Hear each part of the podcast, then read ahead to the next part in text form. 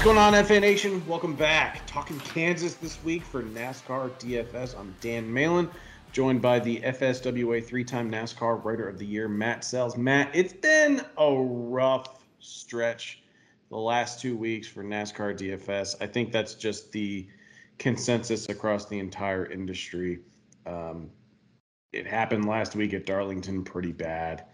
Uh, just the chalk coming through, but then the dominators that we were looking at just kind of blowing up in our faces. It it was absolutely a very very rough week. It was uh, generally speaking a rough week. Um, obviously, getting a wreck that caused as many cars not to finish at Darlington as Talladega is not what we would consider normal for Darlington. Um, and then just all sorts of just random issues happened. Um, so yeah, it was definitely a rough week. But I do want to point out though that I did see this from um, some others in the in the industry that went back and looked at their reads for the guys they built around, and then especially the guys that uh, you know we we individually bet on for outright winners. And so I'll recap that a little bit. So in my Pickswise piece, I had four picks for outright winners. It was Kyle Larson, Ross Chastain, Tyler Reddick, and Erik Jones. None of those were outright terrible plays. Larson led a bunch of laps, looked very good, and then wrecked uh, battling for the lead. Same thing happened with Ross Chastain. He looked good. Tyler Reddick finished second. Okay, can't complain about that. Erik Jones looked pretty good and then had an issue late. So, yeah, it was nuts. It was not the DFS outcome that we wanted, uh, but I do still feel like, aside from the big one, which nobody saw coming, I kind of feel like I like the read on the race was a good one. Um, just didn't always work out. Sometimes you can read a race really well and it doesn't work out. Sometimes you can read a race terribly and it does work out, right? Um, so that's kind of the last of the new tracks, really. I mean, Darlington was kind of a a repeat of some tire wear tracks we'd seen earlier, but now we get to actually like pull data from races we've seen elsewhere on the schedule this year. So that's that's pretty nice, right? Like we were bemoaning that early in the season, and now we have actual data we can pull from. No, it feels like we're getting into a nice stretch of the season where we have a large enough sample size to, I guess, feel better about our reads. I mean, my big problem last week with Darlington is that, you know, after Dover, the the first stage in Dover, there was the rain delay, and they had to raise it on Monday, and I was up big during that rain delay, and even in my head, I was like, well, this doesn't really feel like it's going to hold. And then once they completed stage one, Denny's tire fell off, and I'm like, okay, yeah, there, there essentially goes my day. And so my day ended early with Dover. We come to Darlington. Once again, my day kind of ended early just because I was so heavy on Kyle Larson. But then I was scrolling through my lineups, and I'm like, I still have a couple lineups that are still alive. At the start of stage two, I was in a four or five way tie for first in the Chrome Horn. And as they're rolling off pit road, I look at it and sure enough, like it's it's me and four of the people, and I'm like, you know what, this probably isn't going to hold either, but I'm just going to go charge my phone, and I'm not going to look at it. And as I'm plugging in my phone and setting it down in my bedroom, there is a tweet notification from Pockrass because I get notifications from Pockrass ahead of Rex and car and, and flags. And it says caution for Ross Chastain as he as he spins out. And I and I just let out like the loudest F bomb ever because this was really and sometimes when you have a bad week but you have one great lineup, you always like tweet the screenshot and you say, yeah, sometimes it only takes one lineup. That was my one lineup. and, yeah. and and I wasn't trying to get too far ahead of myself. I wasn't trying to get too cocky. But I'm like, this is the only lineup I have left really in the Chrome Horn. It's in first. I'm gonna set my phone down. And I was trying not to look, but as I'm plugging it in, putting it down, I get the Pockrass notification. And sure enough, I go and look at my screen Chastain spins out as they re, as they start stage three, and there goes my last lineup. And so I still tr- I'm still trying to remind myself that the reads have been good. I've liked my exposures the last couple weeks. I feel like I'm hitting I, I'm getting good exposure to these contrarian options that we're getting that are starting, you know, between like 13th and 20th that no one really plays because, you know, you're either trying to target dominators or you're looking for value plays, but there are these values, you know, between 6K and 8K on DraftKings. It's like they're starting in these teens, and if they get a top eight finish, like they're going to break the slate. I've had those, and I feel I've I felt really good about my dominators too with Denny Hamlin the last couple weeks, but obviously that hasn't worked out so I'm still trying to trust my reads because the results have not been there, but you know, I'm getting instances where it's like we're getting far more cautions than we're used to at Darlington. We're getting tires coming off of tar- uh, off the cars at, at Dover. And so I'm hoping with just a simple, basic cookie cutter mile and a half track, like what Kansas is, I'm hoping to finally like just get back on the right track and get back into the winner circle because it's been a minute since I've profited on NASCAR DFS. Yeah, I'm right there with you. I, you know, I'm, I think everybody, if you follow, you know, we're in some groups with NASCAR. We obviously follow each other on Twitter. You know, have conversations, all that good stuff. Heck, Dan was on Ryan Larkin's pod a couple of weeks ago, so we're all good friends with with a lot of these folks, and everybody in the industry is saying the same thing. Yeah. That like our reads have been right. And I know that that sounds like a cop out when people haven't been winning. But if you honestly go back and look at here's the strategy we used to build the lineup, was it working? Yes, it was in fact working until things happened that we've never seen happen at Darlington. Right?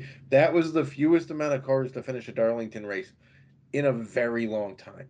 Joey Logano won from the pole, which basically hasn't happened at Darlington in like. Well, he had to run years. through William Byron to get there. He did run through William Byron, and by the way, I will give credit to all of the door bumper clear guys who said that that was just a BS move, including his former spotter, too. T.J. Majors was his former spotter. Um, he called it a, a a bad move because there was two plus laps left. Yeah. He could and and Byron was out of tires. Like you could tell that all Logano had to do was try to pass him, and he was gonna pass him, right? Um, so is Byron gonna retaliate? No, he's not gonna retaliate until like the championship's on the line, right? Like, well, I think him could, or I think you could see him retaliate in the All Star race. I don't think so. Cost him a million dollars. I. Because here's the thing: with that win, Logano's now in the playoffs, right? Yeah. That ended a 40 race winless streak for Logano. I think that Byron holds it just like um who went after Chase at the at the Roval? Was it Harvick? Was it Harvick who went after? But then Harvick saw Chase in his room, rearview mirror and then wrecked right, himself. Right, and then wrecked himself. Right. I think Byron holds it in his pocket. I think Byron waits until a moment like that where it's like, okay, it's either him or me that's making it on, or I'm out of it, but I'm gonna ruin his chance just like he ruined my shot for a win, and he's gonna he's gonna retaliate in the last ten races of the year. That's what's gonna happen. I don't know. Hendrick camp is way too. The Hendrick camp's been on point. to, to blow it on a million dollar paycheck, especially when Logano already won an exhibition race this year. So it's not really going to hurt him very much. All right. Let's turn our attention to Kansas. I don't want to dwell too much on the past two races. I will say one more thing. I can't tell if I picked a great week or a bad week to invest a lot of crowns on my NASCAR DFS entries. I didn't win. I mean, I got if I'm talking about like, oh, when DK sends you a, a, push notification at like 1 a.m. Monday morning, and they're like, you won X amount of dollars. Uh, I still took a hit, but I did enter a lot of contests using crowns. So I guess I can't tell if like I want to do that and lose, or if it's well, just like, because like I entered the $121 single entry contest for the first time ever, and I used it, and I used only crowns that I've been saving for almost a year. and I got nothing out of my my like responsible saving. Yeah, I picked I picked a race where a bunch of chaos happened, and I blew all my on that. Yeah, I mean it wasn't cash out of your bankroll. No, it wasn't. I mean, I still put some of that in. I lost like probably about a hundred dollars of cash when it's all said and done. Right, but you Um, played a couple hundred bucks, so you really only lost like half of it in actual cash out of pocket. Uh, all right. It Let's talk-. It happens. It sucks though. Uh, all right, Kansas, mile and a half track. Um, the banking's relatively hot. Let's just do a full track breakdown because I know it's it's not out yet, is it? No, it'll be out on Friday morning about or Friday some point, um, because it's a two day show this weekend. So, you know, there's nothing on track until Saturday.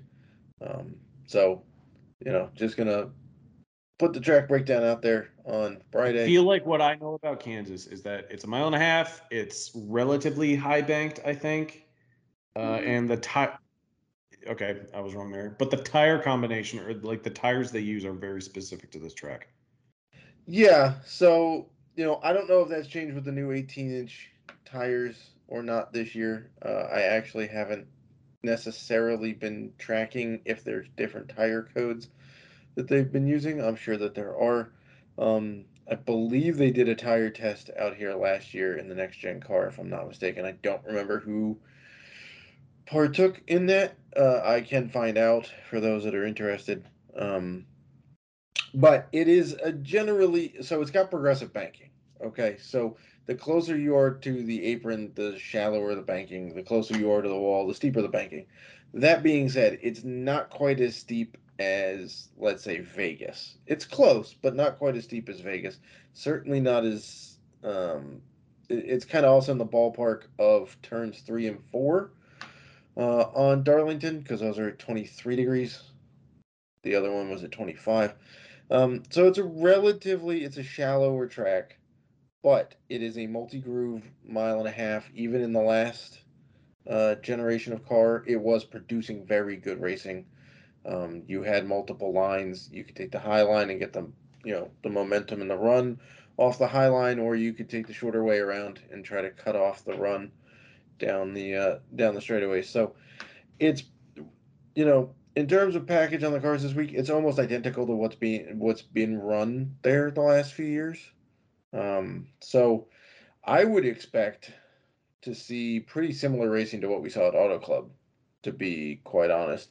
Um, and what we should, you know, you could comp, I guess, Homestead to it. You could comp Vegas to it. You could theoretically comp Dover to it because running order I've seen correlates pretty well to running order at Kansas. Um, but yeah, generally speaking, any kind of intermediate um, track correlates pretty well to to Kansas. So we'll be looking at that this week, and this is one of my favorite tracks on the schedule. Can I ask why? Just because it gets the multi groove racing, it always seems to Okay. produce uh, very good, you know, dramatic finishes. We had that Brad Keselowski shocking win here a couple of years ago. Um, obviously, Kyle Busch won the Buschy McBusch race 100 here. About that. Uh, so we've seen, you know, we've seen some great. This was also the site of a race a few years ago where like all of the top 11 failed inspection and had to start in the back.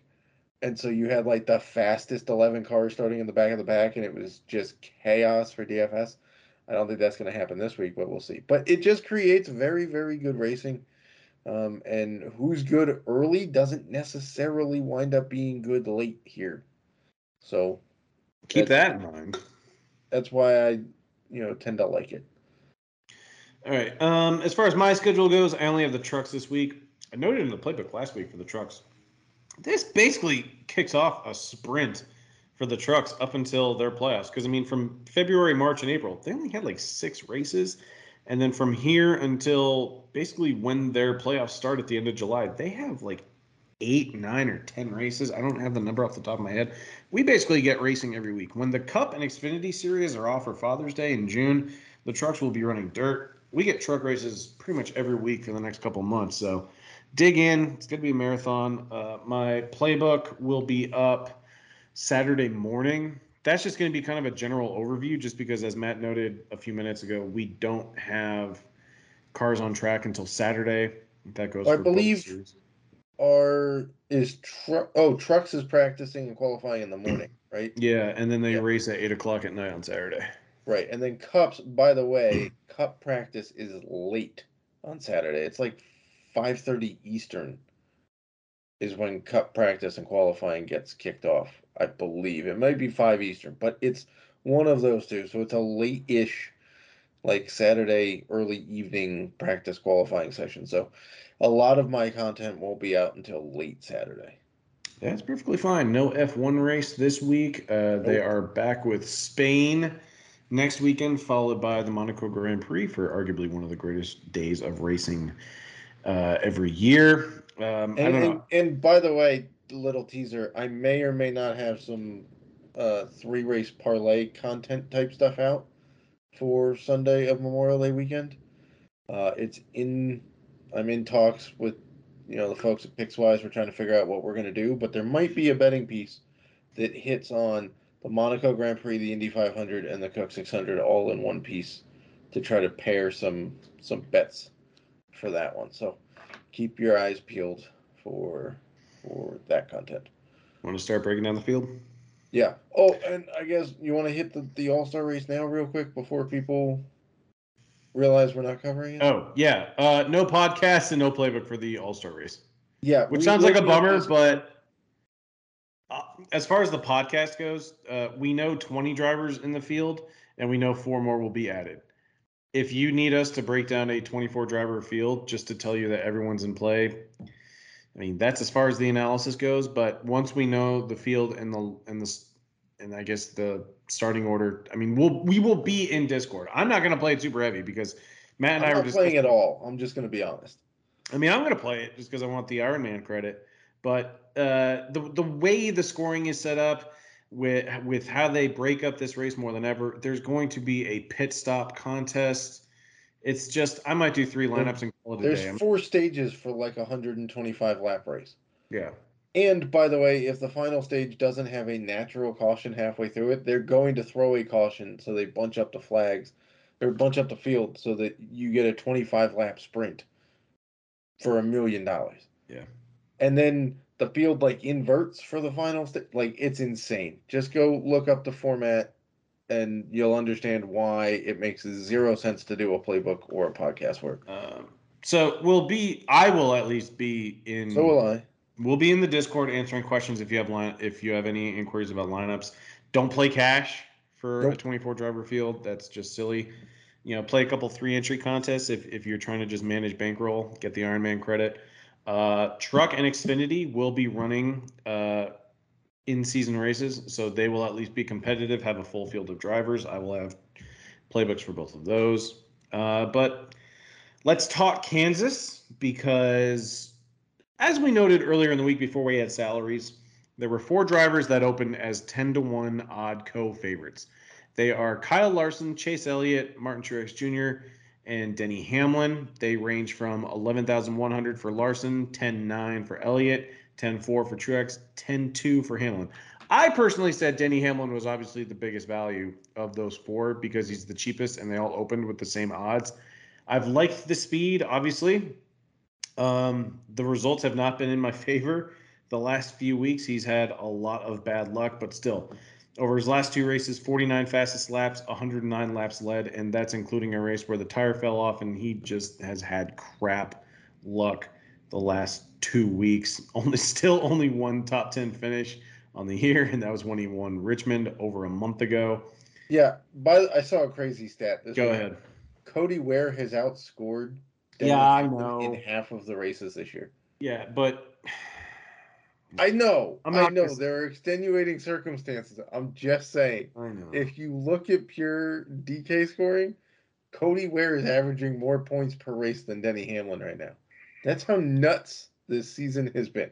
Yeah, but there's a reason that Cody wears over half is is 4600 and Denny Hamlin. is- Yes, because it's Cody Ware, and it needs an absolute, just crazy day from Denny Hamlin for Cody Ware to be anywhere close to that guy in the field. Um, I will say that right now on DK, I see four drivers at seven to one. I see Kyle Busch, Kyle Larson, Denny Hamlin, and Chase Elliott. Then I see Byron, Chastain, and Truex at 10 to 1. So, you know, you and I were talking a bit earlier in the week about could we correlate DFS pricing to Vegas odds? Right? Like, is there a way, not a direct correlation, but like, could you infer something from, okay, if Vegas thinks this guy's a favorite, but he's also cheaper, does that suggest that he would be the better value for DFS? And That's how I read it initially, but I feel like you have to also keep in mind like the lines are going to move, so you have to keep in Right. mind like who's getting shorter as the week progresses and who's going longer. Right. So far, they haven't, like, the top several haven't changed. Now, once practice and qualifying happen, we'll see what happens when they re release the odds. Because I guarantee you, whoever has a very good qualifying session is going to be shorter odds than they started out. Right. Um, but right now, it's kind of hard not to go with Kyle Busch of that group. He's 9,800 bucks. He usually does very, very well at Kansas. That wasn't always the case. But then what did they do? They reconfigured the track. And since they reconfigured the track, he's been just phenomenal here. In the last five uh, races at Kansas, he's got an average finish of 9.6. He's won, he's got three top fives. Uh, so that's that's really pretty impressive. It's not necessarily an overwhelming average finish, given that puts him about sixth or seventh in the field in that span. But that's still really good, and you're getting a discount from him. And Vegas right now thinks he's basically an equal favorite. And let's not forget he's got a newborn baby narrative going. Right? They had their they welcomed their new daughter earlier this week. Glad everybody is safe and happy and home. And um hopefully Kyle Busch doesn't just park his car on pit road this week and leave and claim he couldn't make the corner. Um, I've had friends text me and they're like, "How can you keep making excuses for that guy?" I'm like, "What, what excuses do I need to make? He's fantastic. Like, I mean, he's such a great villain. Like, how do you not just lean into it and love the guy for that?" because it like that's just that's just a crybaby move, Of course it is. right? So grow a pair, man. But the last time he did that, you know, he was at risk of hurting people, like as he drove the car to the garage. No, that's because he sped. That's because he drove at race speed through the garage area. This one, he just flat gave up. Like, ask why he's not still with Hendrick because he gave up and didn't finish a race, and they put Dale Jr. in a car. Um, so yeah, I mean, he's cheaper. He's been very good of late. Um, so yeah, I, you know, the top guys are always going to be the top guys. They're, I, it's hard for me to splice the top. I don't know if we go down to like Blaney at 9100, right? Anybody above that, it's pretty hard to splice them here. They all have pretty respectable records. Somebody tweeted out earlier though that in like seven of the last eight or so uh, Kansas races, and I apologize for not knowing who tweeted this out. I'm gonna feel like I, I feel like I'm about to just steal somebody's stat, and I and I feel awful for. Is it like Ryan from my fantasy race? I actually think it was I Ryan for my fantasy race. He tweeted out like Bowman's finished Yes. in the top 11 and seven of the last Kansas races, and I think that's pretty noble, no notable for a guy over 9100, 9100 over the Blaney line, I guess we'll call it. Yeah, I mean, the only one who's got the sketchiest history here of that group, and I apologize for if you can hear what's happening outside the window. Do you have a got cop car outside your window, Matt? No, there's a there's a thunderstorm that's that's rolling on through because it hit 95 here in Nebraska today, and that's what happens in the Midwest. Um, the only one of this group that has probably the sketchiest history here so far is Ross Chastain, right? But we all know it's because of the equipment. This year, you can't doubt what the guy's been doing. Okay, you're wearing a hat from his team right now. I am. Um, so, but it's a it- Suarez hat. oh well. Well, I bought it when they didn't have any Chastain gear. I'm actually going to check their website right now. Um, now that being said, obviously he ran very well at Darlington, wrecked out, didn't get the finish he deserved, so he only put up nine DK points, right? Bristol Dirt put up nine points, but we really can't count that. It's Bristol Dirt. Elsewhere, though, he put up 69 at Martinsville. Nice. Nice. 65 at Talladega. 84 at Dover. So, like, you can't doubt what the guy's been doing right now. So I'm not even sure track history matters. I'm on track Trackhouse's website. They've updated it. They just they still have like Daniel Suarez gear, and they have just like straight up Trackhouse apparel, but they don't have anything specific for, for Ross Chastain. Not even like a stuffed watermelon you could buy. Just I mean, they have some pretty just straightforward hats. I might get a hat and maybe this like this uh, black skull graphic T-shirt because it looks pretty dope. But they have sweatshirts and T-shirts for Daniel Daniel Suarez. They have hats for the 99, which I'm wearing one of them. They just how do you not have anything for your two-time winner? And maybe it's sold out. It's back ordered and they can't get it. Uh, maybe. I'll give them the benefit of the doubt. I'm gonna try to keep giving them the benefit of the doubt. uh, I would really love some just like solid like number one trackhouse gear. Anyway, all right, so we're like, moving on.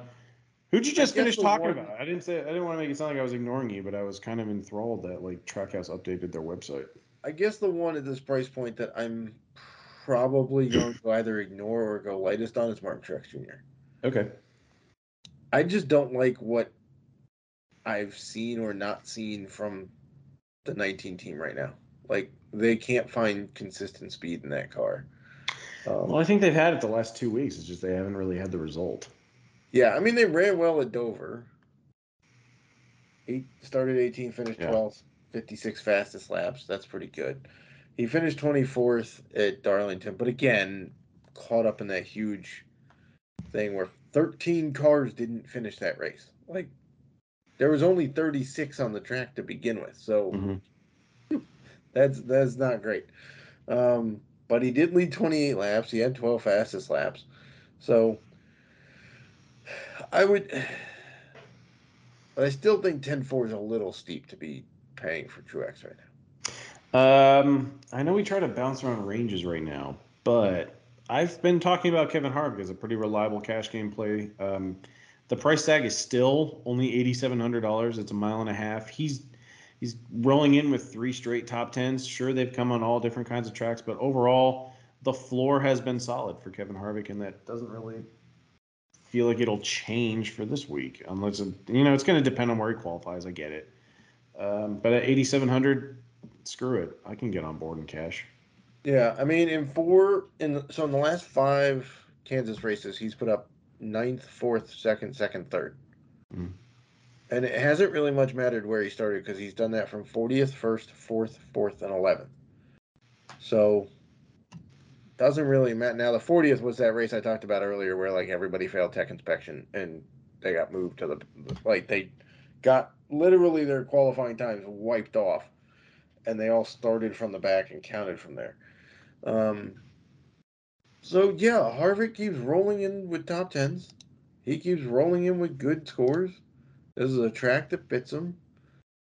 He's continued to put up pretty good. I mean, the only one he missed value on was Dover because he put 39 points on the board at 9,300 bucks. So he missed it a little bit there. Um, but other than that, he's been really quite quite solid. So yeah, I I don't know what they're doing with the pricing on Kevin Harvick. Like, why is Tyler Reddick eighty nine hundred and Kevin Harvick is eighty seven hundred? Why is and why is Blaney more than Reddick right now? It's almost like DK just keeps banking on that narrative, like maybe Tyler Reddick wins this week, and uh, I mean, You know, he he's was runner-up last second twice in the last four races. yeah, and he dominated. Uh, he was very fast at Auto Club. He was third in Phoenix, grabbed a top five at COTA. The the ceiling is always so high with Reddick, as we know. Um, man, we're still waiting on that first win. Yeah, I- mean, we waited a while for Chase, and then the, the lid came off. So, I mean, he finished seventh in here like two races ago. That's pretty good. I'll take that. Read on Bell this week, he's been actually pretty damn solid the last. I mean, if we're looking back to like COTA, finished third, Richmond sixth, uh, Martinsville started seventh, finished twentieth, not great. Finished seventh at Bristol Dirt, uh, fourth at Dover, sixth last week at Darlington, even though he started third. I mean, I don't know. He's just he's just good for top ten. I just want him to start like fifteenth. I don't like seeing him start inside the top ten. 'Cause I feel Yeah, like that does cap the upside some, but he's got the same number of top tens as Kevin Harvick. yeah. So So it's just you know Harvick's always been the better DFS play because he's just starting further back. yeah, and I mean that bears itself out with you know Harvick putting up a slightly better average finish, 12-9 to fifteen this year. Yeah. But Harvick is good for thirty nine points on average on DK, and Bell is at like 27 and a half. So the PD is there for Harvick, generally speaking, and that's kind of been my issue with with Bell. Is that like he's starting high enough that if he just holds his spot, he hits value, but there's no like major upside there because I don't see him leading a bunch of laps usually. He's led a decent amount recently, but not like it's been a little bit of a surprise to see him up front. Right. So that's kind of my only issue with Bell is that yeah, we need him starting a little further back. Like he did it at, at Dover. Right? Starting 17th, finishing fourth. That's what we need. We don't need him starting seventh or third and finishing in the top ten. That's fair. Um, what's the read on Austin Dillon this week? I try to get exposure almost every week just because, you know, on the off chance that he gets one of these second, third place finishes or God willing a win, um, you know, I, I want that exposure. And I actually like that he's five hundred dollars cheaper from last week. He's a solid eight grand, um, depending on where he's starting. I mean, he could go out get a top five, but I mean, he's he's shown a relatively good shot at just finishing in the top ten with some PD. Uh, He's finished in the top ten in half the races this year. yeah, like I, I don't trust him enough just because there there's a stigma with him that it's like I can't play him in cash games unless he's starting outside the top twenty. But uh, he's been a really strong DFS play this year. And uh, by the way, in the last three races here at Kansas, he's finished eleventh, tenth, and tenth. Yeah, So, and in those races, he started seventeenth, sixth, and fourteenth. So the only one that you're like not happy with is starting sixth and finishing tenth. But starting seventeenth and finishing eleventh, and starting fourteenth and finishing tenth, you'll take from Austin Dillon in the mid tier all day. Uh, let's head to this 7K range. I can tell you right now. Once again, I'm gonna. I am ready to be hurt by Brad Keselowski. You are just a glutton for punishment. Yeah, and you know what? The car always looks pretty solid. Uh, I actually, I think, except with the exception for last week, something went wrong early on with him. I think he It's called spinning on pit road and Yeah, he caused a very early caution, um, but the price just keeps dropping, and I'm convinced that there he is shows he's not worth the previous price. Ugh. but he's worth 74. but I said this a week ago that Like- he's 79. Like, um, okay, so the last time he was seventy four hundred bucks was Richmond, Yeah, he finished 13th. and had ten fastest laps, put up forty one points. Okay, I mean that's fair. It definitely the season definitely started better for him than it has been recently. I'll give him credit for that. But like, there was a stretch there where he put up three straight weeks of forty points. But let's face it, one of them was a plate race at Atlanta. One of them was a road course in which he used Ty Dillon as a freaking bump stop in the the 90 degree turn because he wasn't going to make the turn, so he just ran right over Ty Dillon. And the other one was Richmond, which, okay, good track. Congratulations. One good race. That's not like your specialty. I am going to keep playing him until he goes off for like 60 points somehow. Okay. I'm glad I'm alone. I, I, Like I literally, I'll play him at Daytona. I'll play him at the second Atlanta race. I'll play him at Talladega. I'll, I'll if he's starting anywhere near Ty Dillon on a road course, I'll play him because then he has he has a built-in break. But like, I I don't know. That car is terrible right now. well, all right. Consider who he's priced around. So Erik Jones is three hundred dollars more. Daniel Suarez is one hundred dollars more.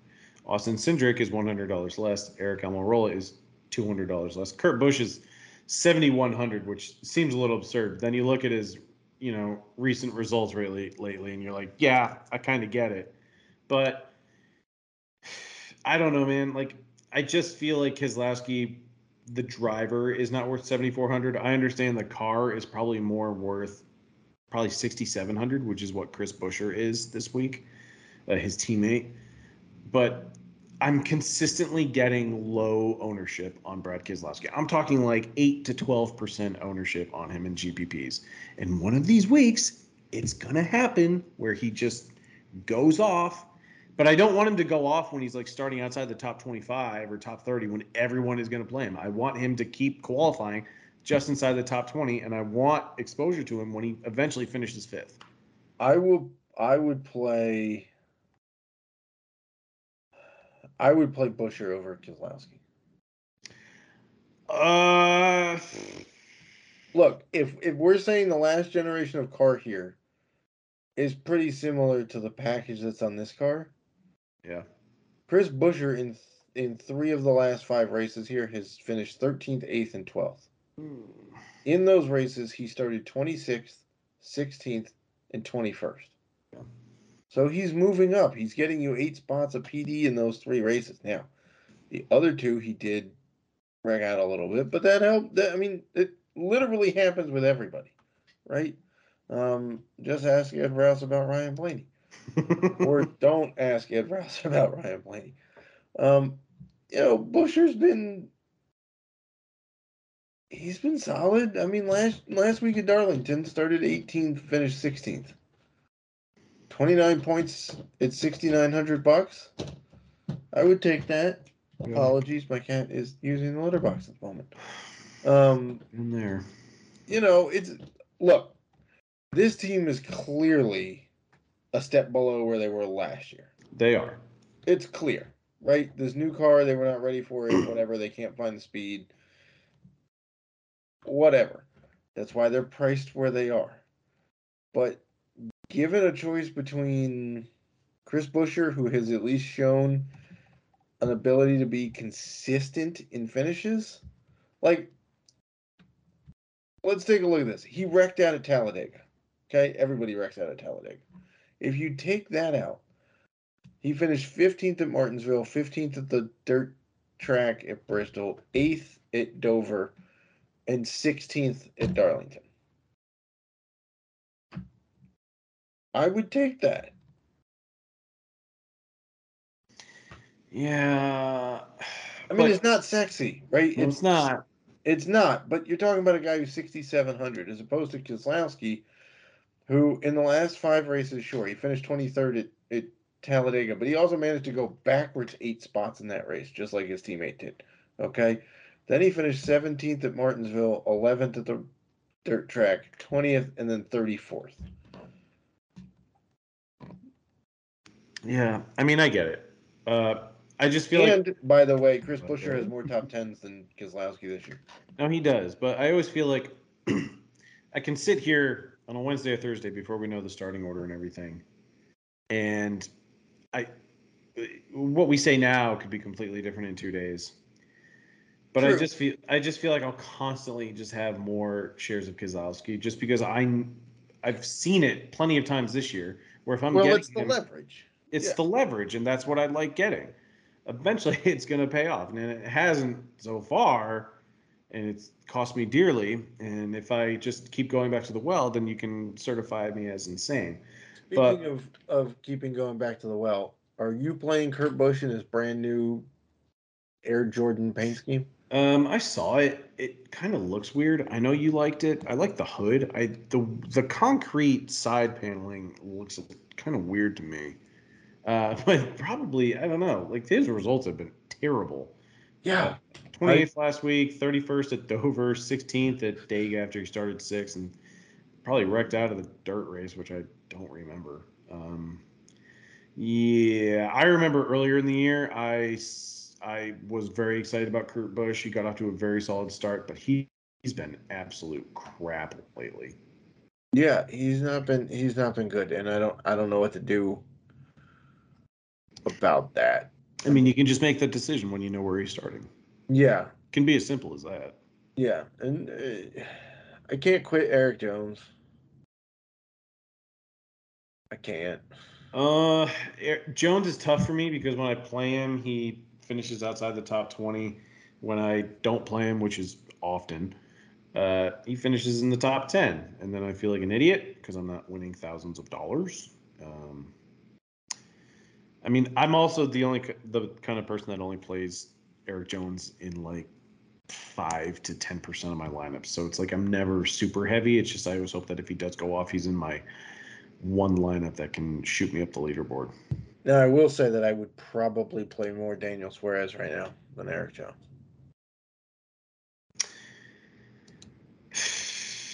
Yeah, I think I could see that because he only has really three terrible races this year.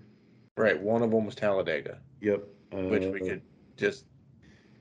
And the other was COTA, where he started on the front row and finished 24th. And then the other one was Vegas. Right, but he, I mean, he led like the first stage at COTA, and then had, and then got stuck at that terrible pit. Like the, he pitted, and then there was a caution, and there was weird, and he never got back up. Like yeah, but I don't really want to give him. I mean, I guess from a pure racing perspective, I you can give him credit for leading the entire first stage at COTA. But from a DFS perspective, that's just like 15 laps. That's right. nothing. No, I, of, like lap, laps led don't matter at road courses. Fair enough. And then yeah, Vegas was not good for him. But, but otherwise, he's been very solid. Yeah. And by the way, his last two finishes at Kansas were 11th and 15th. And he's in better equipment this year than when he pulled that off. What's your uh, approach with uh, Ricky Stenhouse? My God, finished second at Dover, eighth last week. I really I do want to say I tried to avoid the Stenhouse chalk last week, and I did. I do want to say I hit the prop on Stenhouse last week. Was it top ten? Top ten plus two fifty for a top ten finish, and I hit that. That's pretty so, good. I I will say I was pretty happy about that. The other prop I hit was Chase Elliott finishing higher than Martin Truex Jr. Um, it worked out because Truex got caught in that wreck. Otherwise, I w- I'm not sure it would have played out. But um, I I don't know what to do with Stenhouse right now. I, I really don't. Statistically speaking, this has not been a very good track for him. I feel like we said the last few tracks though. That's true. um, in the last five races here, he's finished 16th, 40th, 16th, 34th, and 24th. Not great.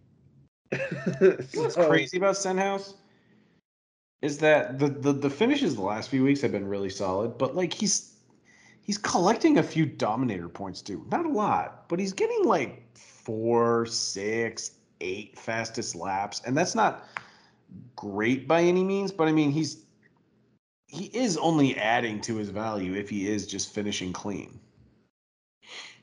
Yeah, um, there's just that thing with Stenhouse where it's like when when is the luck going to run out for him in good finishes? So, but the well, other thing, the I mean, other thing to think about is that you know our, our buddy here Ryan from iFantasy Race tweeted out earlier Ricky Stenhouse in May Kansas races. 2021, he finished 34th. He crashed with 14 to go while he was running 15th. Okay.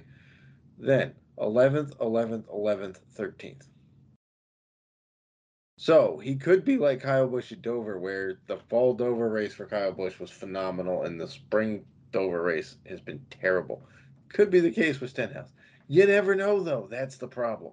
And if you look at his bad races this year, uh, Talladega, he started 26th and finished 30th. And I know we we preach that he's a good plate racer and super speedway driver, but even those guys have bad days at super speedways.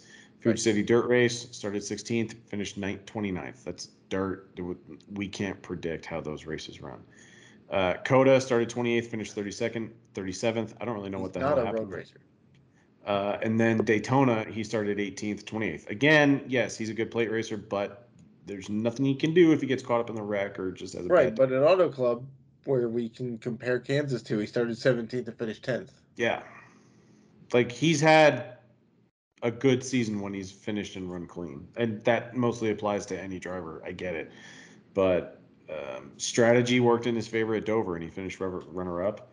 Last week, stayed clean. He finished eighth. Um, by all means, I'm more inclined to say that the move by JTG Daugherty to go from a two car team to a one car team Absolutely. it has worked out. We were skeptical um, a few weeks ago, but it has been working out. Especially Who are we banking looking on at? Stenhouse. Go ahead. What was that? I said, especially banking on Stenhouse in the one car versus yeah.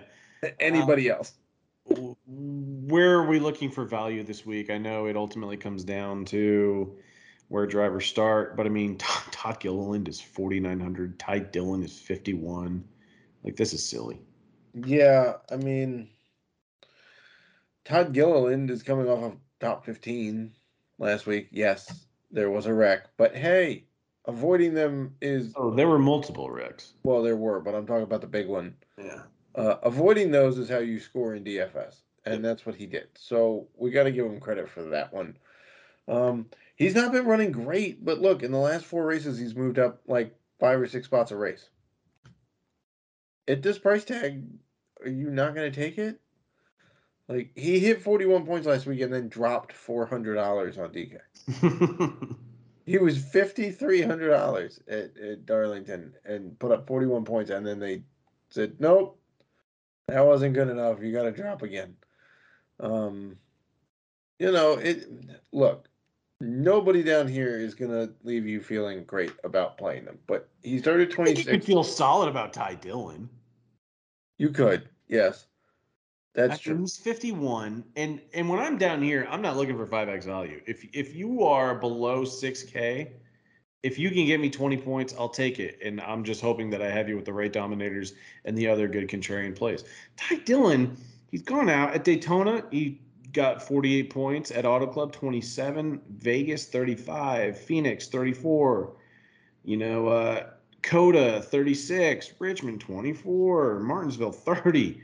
Bristol dirt. I know it's dirt. We can't really predict it, but he started seventh and finished tenth for 34 points. Like he's reliable. I trust the guy. He is reliable. That's generally my argument for Ty Dillon. I know people get tired of me putting Ty Dillon in the playbook, but there's a reason I keep putting him in the playbook, right? Like at some point, you just have to get these lineup fillers in there that are going to get you reasonable points, and he's one of them. In the last three races, he's run at Kansas, 22nd, 15th, and 24th. That's an average finish of 20.3, an average start of 28.3. Is it safe to say that the uh, 42 car for Petty GMS that's just it's just better equipment than what he ran a few years ago for Germain? Yes. Racing? Okay. Um, it's definitely better equipment. So, you know, we could look at those two guys. Um, I don't know what to do with Michael McDowell this year. Uh, He's got three top tens in the last four races, though. Is the yeah, problem? they were right? two of those are Dega and Bristol Dirt. Okay, and one of them was Darlington, which is about as nuts as Talladega, and he still managed to finish I know. Seventh after starting 16th. Like, But you know, if we play him this week, he's gonna wreck. well, agreed. He's probably gonna, yeah. He didn't have a very good run at it. At I mean, a cookie cutter mile and a half is not when I want to get exposure to Michael McDowell. No, not usually. Um, like plate races. And, and like- honestly, a week ago, I would have also said, yeah, but Darlington isn't the kind of race where I want to get exposure to Michael McDowell. And sure, if you went against that theory, it worked out for you. But we just don't see we don't see many Darlington races unfold like they did last week. we almost never do. Like that was ridiculous. I also never want to play Michael McDowell when he's starting 16th. That's true. That's true. Um, what are you doing with Cody Ware since he's outscoring Denny Hamlin a bunch? Uh, I'm not playing him nearly as much as Denny Hamlin. Um,